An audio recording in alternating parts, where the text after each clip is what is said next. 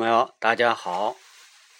呃，终于看了这个、这个、这个闻名已久、期待已久的这个黄金时代了啊！这个徐安华导演的这个黄金时代，哎，昨天晚上看的。呃，我这个看这部电影的这个经历还是呃 挺奇特的，因为我们这个附近的这部影院啊，安排了一个首映首映的这个场次呢是晚上十二点。呃，我觉得挺好玩的，想自己试一下。呃，确实挺好玩。呃，到晚上十二点的时候，地铁都没了，溜达着过去。呃，离我这有一站地吧，这个影院。嗯，然后这么长的一部电影，三个小时，演完了，这个都 凌晨三点多了。呃，自己再溜达着回来。呃，大街上冷冷清清的，空无一人，更是让人呃不由自主的回想起这个电影的这个情节。我记得看完了，有一个女孩跟她这个呃，大约这个，因为这个时间比较特殊嘛，毕竟没有多少人愿意这个可能来忍受这种这种，因为两四三四点是人最困的时候，是吧？呃，没有人愿意看这个场次，大约这个现场也就我看也就是二十来人吧，整个影院里。那么我记着看完了，有一女孩跟她妈说：“哎呀，我有点饿。”这个，呃，很有意思，一个观影的经历啊。那么整个影片给我的感觉呢，怎么说呢？总体上来说，呃，就我的期待来说，还是有点让我失望。这个失望并不是说这个许鞍华导演的这个。呃，是不是用心啊？这个编导和这个编剧啊，这个演员啊，是不是表演上的诚意？这个倒是没有疑问的。我疑问的就是说，呃，整个这个电影的形式上啊，我感觉是有点失败。怎么说呢？呃，这个片子的第一个镜头，呃，就定下了整个影片这个叙事的基调。那第一个镜头就是萧红站在这儿。面对着镜头说：“我是萧红，我生于多少多少年，死于多少多少年。”这么一个镜头。这个镜头以后呢，这个就出现了呃多个现代文学史上的一些作家出来面对着镜头说萧红的一些往事，然后再切入这个讲述这个故事。啊，有时候这个剧中的人物呢，这些这些人物，你比如说里边有一些像他早期的一些朋友罗峰啊，这个这个白朗啊，啊，这个梅志啊，呃，这个胡峰啊，这些人，他们就会在表演的时候特意走过来对摄像机说，哎，这又是一种形式。那么还有一种形式呢，是这个。呃，剧中萧红，哎，这个去诉说他通过他这个著作的方式，你比如说在叙述他们在这个哈尔滨，他和萧军呢很这个呃怎么说呢，很很这个凄凉的这个生活啊，就是通过萧红的散文，萧红在朗诵这个散文，也不是朗诵，就是说通过萧红。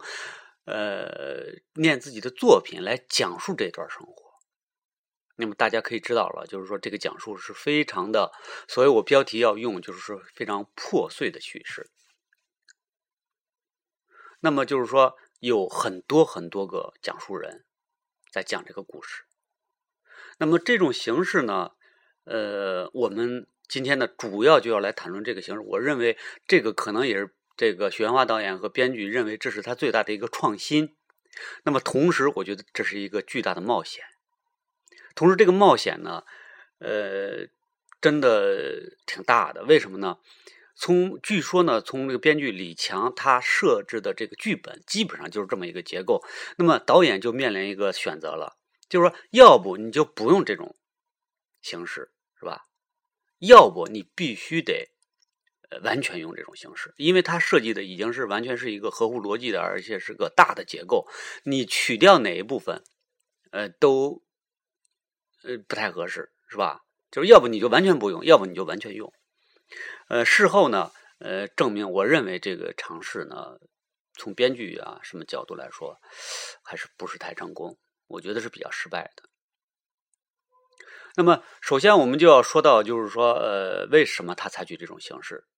那么，从我们大家平常所看的主流电影来说，呃，不是这样的，就是它是反主流电影的。它为什么成艺术片呢？是吧？假如说咱们想啊，就是说将来你们看个这个这个电影，假如说把中间这些叙述出来，这个他对着摄像机进行像采访一样的这样这样的一个镜头全去掉，呃，把。那些情节全连连连自动连起来是吧？不让人讲，那么就是一个很传统的、很主流的这么一个故事片了。那么我想相信，就是说导演和编剧可能认为啊，这样就太普通了，是吧？我这是艺术片啊，我这得玩点艺术啊，对吧？所以呃，采取了这样的形式。但是我觉得这样这种尝试有点为了艺术而艺术，呃，破坏了大家的这个观影感受。当然了，你认为就是说这个我我并不是说认为说导演和编剧不懂电影，在在在乱弄，呃，这个呢，咱们可以从头讲起，就是为什么这种是反电影的。首先从电影来说，就大家如果经常看了这种呃主流的这个商业片啊、艺术片啊，包括这种呃就是说故，当然主要这是一种故事片。那么故事片当中有一个重要的规则。就是说，在演员表演上有一个重要的规则，别管这演员怎么样，别管这个演员是否优秀，但是他表演上有一个重要的规则，就是说你不能看镜头。呃，为什么呢？为什么不能看镜头呢？是因为看镜头它暴露了摄像机的存在，而大多数的故事片是要营造一个没有摄像机的这么一个。故事片，故事在自己讲自己的这么一个过程，那么你就会呢，观众呢就会作为认同其中的一个角色或认同这个故事情节，你会就是认为故事自动在讲自己，它是没有讲述人的，摄像机也是不存在的。一个成功的把摄像机隐藏起来的一个故事片，就好像它自动发生在你的眼前，让你去认同这个故事，认同其中的人物，你不由自主的。沉浸在这个故事当中，呃，你认同其中的一个角色，就好像这个角色这个事儿就发生在你身上一样。哎，这是以往一个主流的艺术这个故事片所做的，就是说，摄像机不能让人意识到自己的存在，而意识到自己的存在，大家有一个公认的说法叫穿帮，就是如果让大家意识到了，比如说啊，这个你采访的时候，这镜头这线露出来了。是吧？这叫穿帮。那么，为什么编导要就是说故意的让这么多人都来是看镜头呢？那么，因为看镜头是穿帮的呀，看镜头呢就告诉你这故事是讲出来的呀。为什么会就这样呢？是不是这个呃编剧和导演的失误呢？那你就太轻视。这个许鞍华导演和这个李强编剧了，这都是大拿呀，是吧？这都是这个这个电影界的大腕儿啊，是吧？现在李李强编剧也是红的发紫，这个许鞍华导演常年坚持艺术片的品味，那都是是大导演，那怎么人家会不懂呢？这是不可能的。呃，就是说编导和这个演员另有深意，什么深意呢？就是说，就是说，这个以往那种让观众完全沉浸在剧情当中那种做法，也有呃反对的人。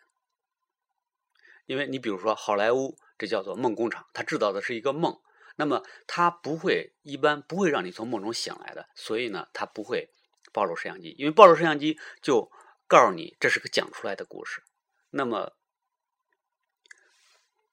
后来有另一种这个体系在反对这种造梦的过程。你呃，比如说最重要的这个方面的这个思潮的一个一个一个重要人物，就是德国的戏剧家布莱希特。他呃，这个提出一个观念，就叫推倒第四堵墙。他认为第四堵墙是什么意思呢？就是说，因为他指的主要是戏剧啊，话剧啊。你看话剧那个舞台有三面墙，是吧？那么呃，一帮演员在那个三面墙的空间里边表演，但是他认为还有第四堵墙，那就是因为那些演员是以一个前提，就是说观众是不存在的这个前提来进行表演的，所以说观众坐在舞台上看，但是观众跟演员之间，他好像有一堵墙，这个墙就是说什么隔开了观众和这个表呃演员，那。观众知道那些演员在演，但是呃，那些是自动的演出来的。那么演员要假装观众并不存在。这个布莱希特认为这样是太怎么说呢？就像蒙骗观众一样。就是说，实际上当然了，这艺术就是蒙骗嘛。但他认为这样呃是麻醉了观众。所以呢，布莱希特就呃他提倡的就是推倒第四堵墙，就是说时常的。演员要跳出戏来，告诉你啊，我这可是在演戏啊，你可别相信啊，怎么着怎么怎么着？说这剧里边这个这个人物就是个傻逼啊，他能那么着？嗯，然后他回来呢，又进入了戏。这个这就是布莱希特的伟大之处，就是说他制造了另外一种样式，就是说他要打破第四堵墙，打破观众沉浸在戏剧当中那种状态，要给人理性的思考。那么，同时呢，在电影当中，同样有这样的例子，就是说不同的讲述人这样的例子，他也是打破了观众的观影的这种幻觉。你比如说，最著名的就是大家无数次引用的，就是日本导演黑泽明那个《罗生门》，以至于《罗生门》都已经成为了一个什么呢？呃，名词。就当大家认认不清这个东西的真相的时候。就会说这是个罗生门，呃，罗生门这部电影大家可以去看一看，是最经特别经典了，以至于就是像即使是在黄金时代这部电影里边，也有向罗生门致敬的桥段。那就是说，呃，萧军回忆这个萧军和萧红分手的真相的时候，有两种说法。那一部是老年萧军的时候回忆是那样的，然后老年的端木蕻良回忆的时候是那样的，完全不一样。那么这个完全就是向这个黑泽明致敬了啊！大家去看《罗生门》，就是说，呃，发生了一个抢劫杀人的事件，然后当事人有有武士，有这个杀人杀人的那个强盗，有那个武士的妻子，还有一个砍柴人，这几个人完全从不同的角度，不同的角度四次、好几次讲了，重新讲这个故事。啊，一个人讲了以后，一个人再讲，一个人再讲，一个人讲，但是都不太一样。那么这种讲述方式也是在打破观众的幻觉，对吧？你第一个人讲过了，大家以为是真的，观众就认为是真的了，但突然又出现第二种说法，对吧？那那第二个，第一个到底是真的假的呀？这就要促使你进行理性思考。所有这些就造成了，就是说结合起来就。成了为什么？哎，导演和编剧要把电影拍成现在这样的这一个理由，就是说这是一种新的尝试，这是一种完全打碎的一个叙事，它要促使你思考的这么一个思考，就是说，呃，真正的萧红究竟什么样的这么一个样式，是够创新的啊。那么。最后，我就呃说一下我的感觉，就是说，这种尝试当然是也是个逼格比较高的啊，也是一个文艺的，也是一个非常呃这个让文艺迷啊容易这个叫好的这么一种形式，是不是好？呃，我觉得是不是太好？最后尝试的结果，我认为不是太好。为什么呢？呃，我觉得就是打破观众叙事的这种呃，这个打破观众这个这个这个观影快感的观影的这种体验的这种电影，我也看过啊。比如说像《罗生门》啊，比如说后来这个呃，基耶夫斯洛基约基耶斯洛夫斯基那个那些那个他早年拍过一个《生命的烙印》啊，也是那个呃几次讲述啊，呃，后来有很多了。呃，比如说像这个，呃，德国导演这个拍的那个《如拉快跑》，也是几次讲述一个故事啊。虽然他那不不是不同的讲述人，那么包括你看一些小说，哎，小说里边也是出现很多很多种这个讲述人。嗯，你比如说美国著名的这个诺贝尔奖金获得者，呃，福克纳，威廉·福克纳，哎，他在有一部小说里边，就是采用了很多种讲述人来讲一个故事。呃，其实我觉得这个这个方法倒是有点像福克纳的那部小说啊。那么，呃，还有一个特别显著的例子就是，呃，诺也是诺贝尔文学奖的获奖者帕慕克，他的那部呃代表作。我的名字叫红，那个里边更是有很多很多的讲述者，而且里边甚至会有一些没有生命的讲述者。你比如说树叶啊，月亮，他会站出来讲述这一节，把这一节讲出来。那么这也充分说明，编剧这个李强，他肯定是一个很大的文艺文艺这个腕儿啊。这些东西，我相信我说的这些人家都看过，这才会产生。黄金时代这种叙述方式呢，对吧？那么不同的叙述方式是不是会？我我我觉得呢，就是说他采用的这种形式最终是不是成功了？那有一个标志，那就是说，我觉得就是说运用这些方式到最后是不是让人产生了触动？我觉得，就一个是是不是感动你了？一个是不是从理性上打，就是说就是震惊了你，对吧？这两种无非是这这这两种，如果既没有感动你，又没有就是说触动你，那那我觉得这个形式就就失败了。那大家可以看啊，这个这种形式，呃，有时候这个在传统的这个文学理论当中会有一些啊形式和内容这两两种分别。实际上，呃，就是在电影当中有一种说法，就是说，呃，内容和形式是分不开的。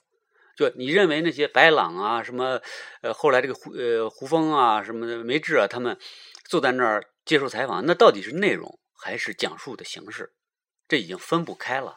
有一个俄国的这个形式主义者，呃，人家就是呃形式主义这种这种批评啊，就是说说这个呃内容和形式的关系，就是说形式就像这个呃洋葱头啊，就是说你。老想发现，就是这个形式底下会有内容的，就像剥洋葱一样。你剥一层洋葱，剥一层形式，下边还是形式；剥一层洋葱，下边还是洋葱；剥一层洋葱皮，下边还是洋葱皮。剥到最后，你以为最后里边肯定是个核了啊？你要剥开这个形式的皮，去找那个内容的核，剥到最后发现还是皮。那实际上你这个核在哪儿呢？核就是前面那个皮，就核和皮是分不开的。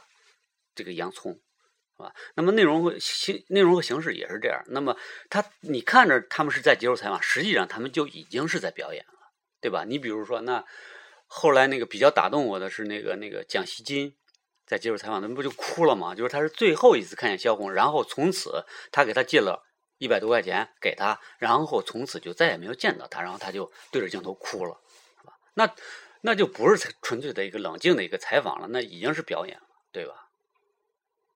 那么，最终我认为他没有触动我，觉得这个电影还有点失败。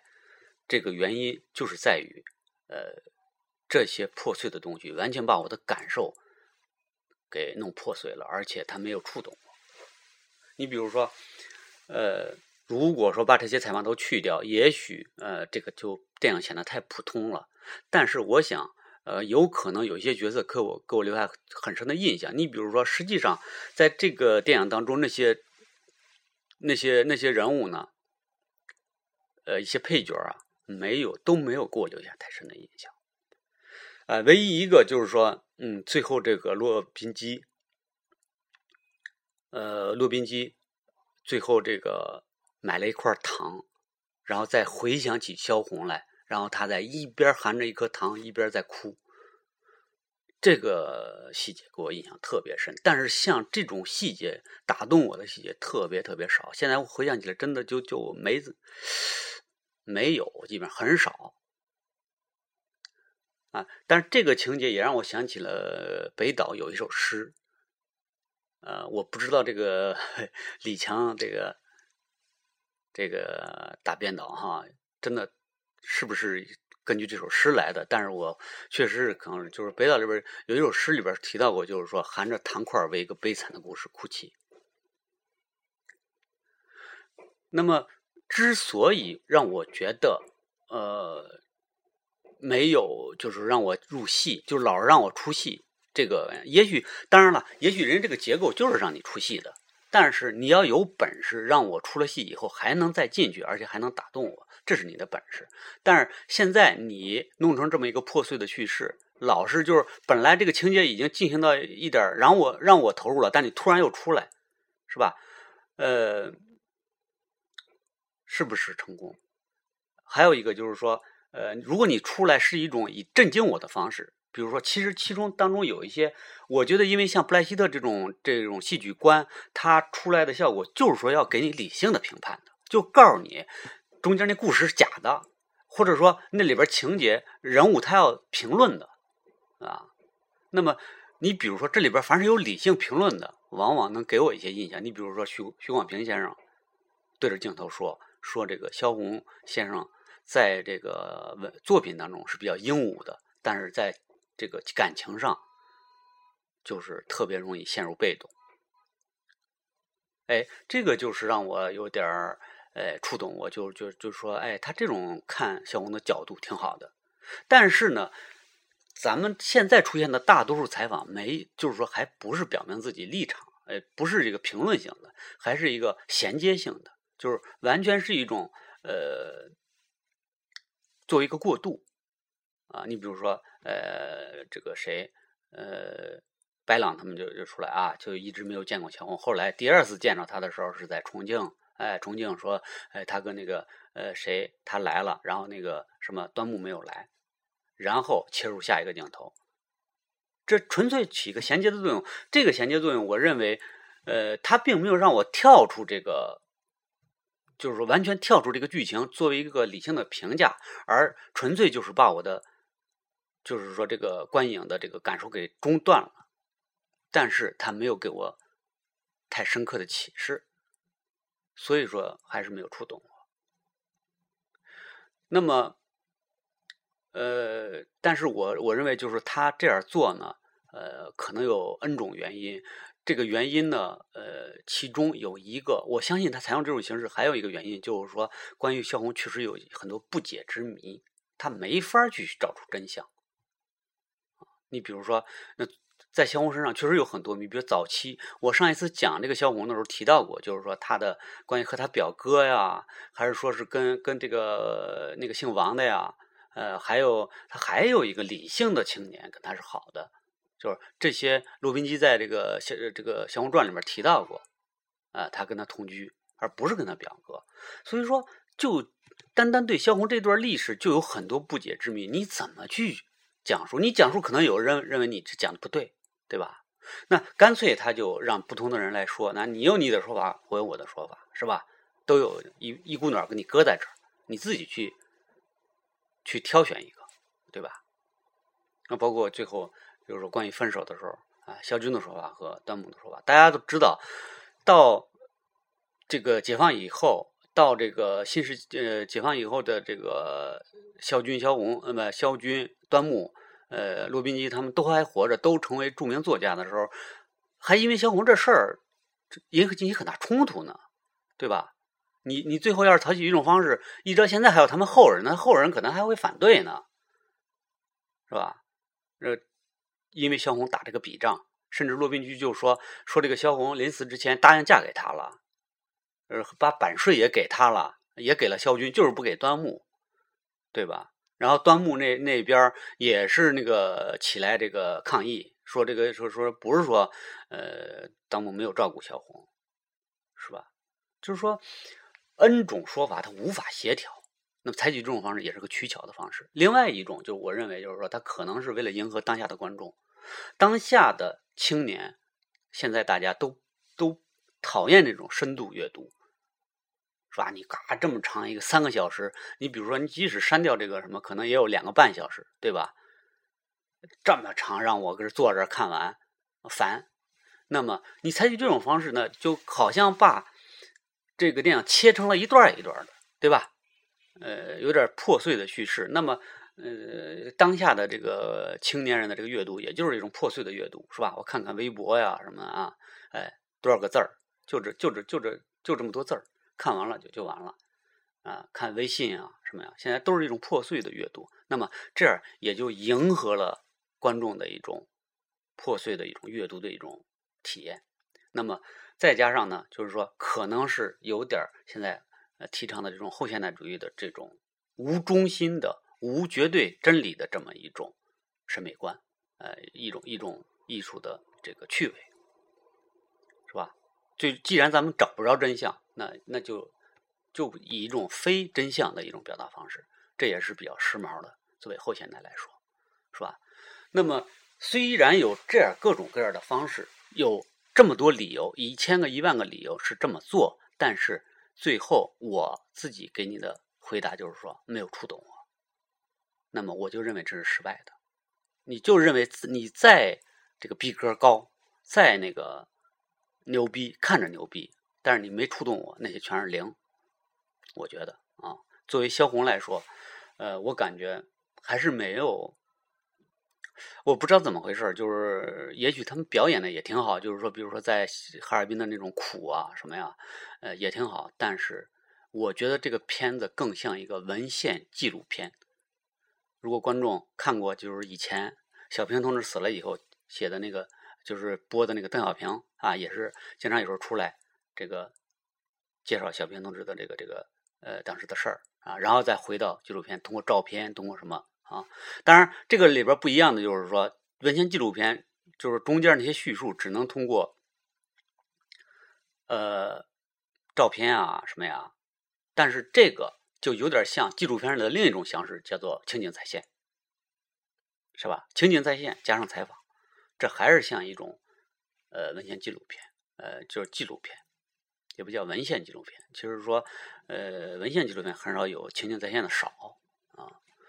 就是说，这有点像一个呃大杂烩，就是说纪录片各种形式、情景再现、呃采访这样一个大杂烩。呃，确实这种内容非常新颖，呃，也许也就是说怎么说呢？呃呃，追寻寻找到了萧红的若干真实的因素，通过这种形式，但是我认为没有触动我。呃，萧红的这个命运没有打动我，我不知道为什么。呃，我完全是凭自己的感觉，除了上面那种对叙述方式的分析以外，这是我的感觉。这个感觉有时候是逻辑没法说明的，呃，就是没有触动我。我认为在萧红身上隐藏着那么多的矛盾，影片没有作为着力点来表达。呃，你比如说，呃，他在文学上是非常强大的。他的内心是很强大的，但是在生活当中他是极度脆弱的，他只能去引去依靠一个男人。他为什么离开萧军，马上就要投投到这个端木的怀抱，对吧？为什么他总要去这个投靠到一个男人的怀抱里边？必须得依靠一个东西，那就是我认为这就是他极度的脆弱。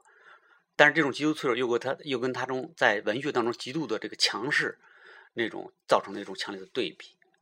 你比如他是极度追求这个自由的，对吧？但是他自由当中他又是难以忍受那种孤独的，他的这种身上的种种矛盾，我觉得影片都是以一种云淡风轻的方式就那么过去了，没有着重的表现。我认为这就是萧红的悲剧。或者说他那种自由，他身上那种真正的那种自由的东西也没有表现出来。就是如果你这个片子想表现不以悲，不像霍建起的那个萧红一样表现这种悲的东西，反而要表现一种很自由、很表现一种时代在大时代当中个人的那种嗯黄金时代那种自由。像我们宣传词儿说的那样，当时就是自由的，大家想干什么就干什么，没有表现出这种感觉。没有感表现出大家就要一撒手的那种感觉，大撒把那种感觉，我觉得那都没有，这感觉都没有，都是，但是最后就维持了这么一个形式，就是说面面俱到啊，都表现到了，但是都没有，呃，触动我，呃，所以说最后的这个结论呢，如果要是打分的话，可能我就是还是打七十分吧。嗯，这个导演和编剧都有诚意，做了这么多考据，里边几乎每一句话都是有出处的，不是来自于他散文，就是来自于回忆录，是吧？众多人的回忆录，你不能说他们没有诚意，但是，呃，如果你是一个很文艺的人，很喜欢文学，呃，你一定要去看，因为里边呃有很多很多。这个可能跟你要印证你的这个呃阅读的历史的，呃阅你原来的关于小红的知识的，呃，他可能比你挖掘的比你知道的还要多，嗯，那要是不是很文艺的人，我建议这看不看都行，确实是三个小时也很长，在看的过程当中，我面我前面的有一对儿走了，嗯，确实觉得可能有点沉闷。呃，如果你不太文艺的话，完全就是为了看一个精彩的情节非常丰这个生动，呃，非常这个打动你的那种这个情节剧，想去看的话，你可能会失望。嗯，如果你想还是想呃文艺一下的话，可以将来等这个这个网上的视频出来以后啊看一看。呃，这就是我的评价。嗯，关于萧红，但是我还是。呃，我觉得，呃，无论怎么样，以这样一种形式，一个三三小时的电影，为这个中国文学史上的一位作家，呃，致敬。而且在当下这个商业片横行的年代，出现了这么样一部非常，呃，文艺的，探讨人的文人文精神的。这么一部电影还是挺可贵的，虽然我认为它并不是很成功，但是我认为这种诚意，编导的这种诚意是还是嗯很可贵的。我希望这样的电影越来越多，好吧，再见。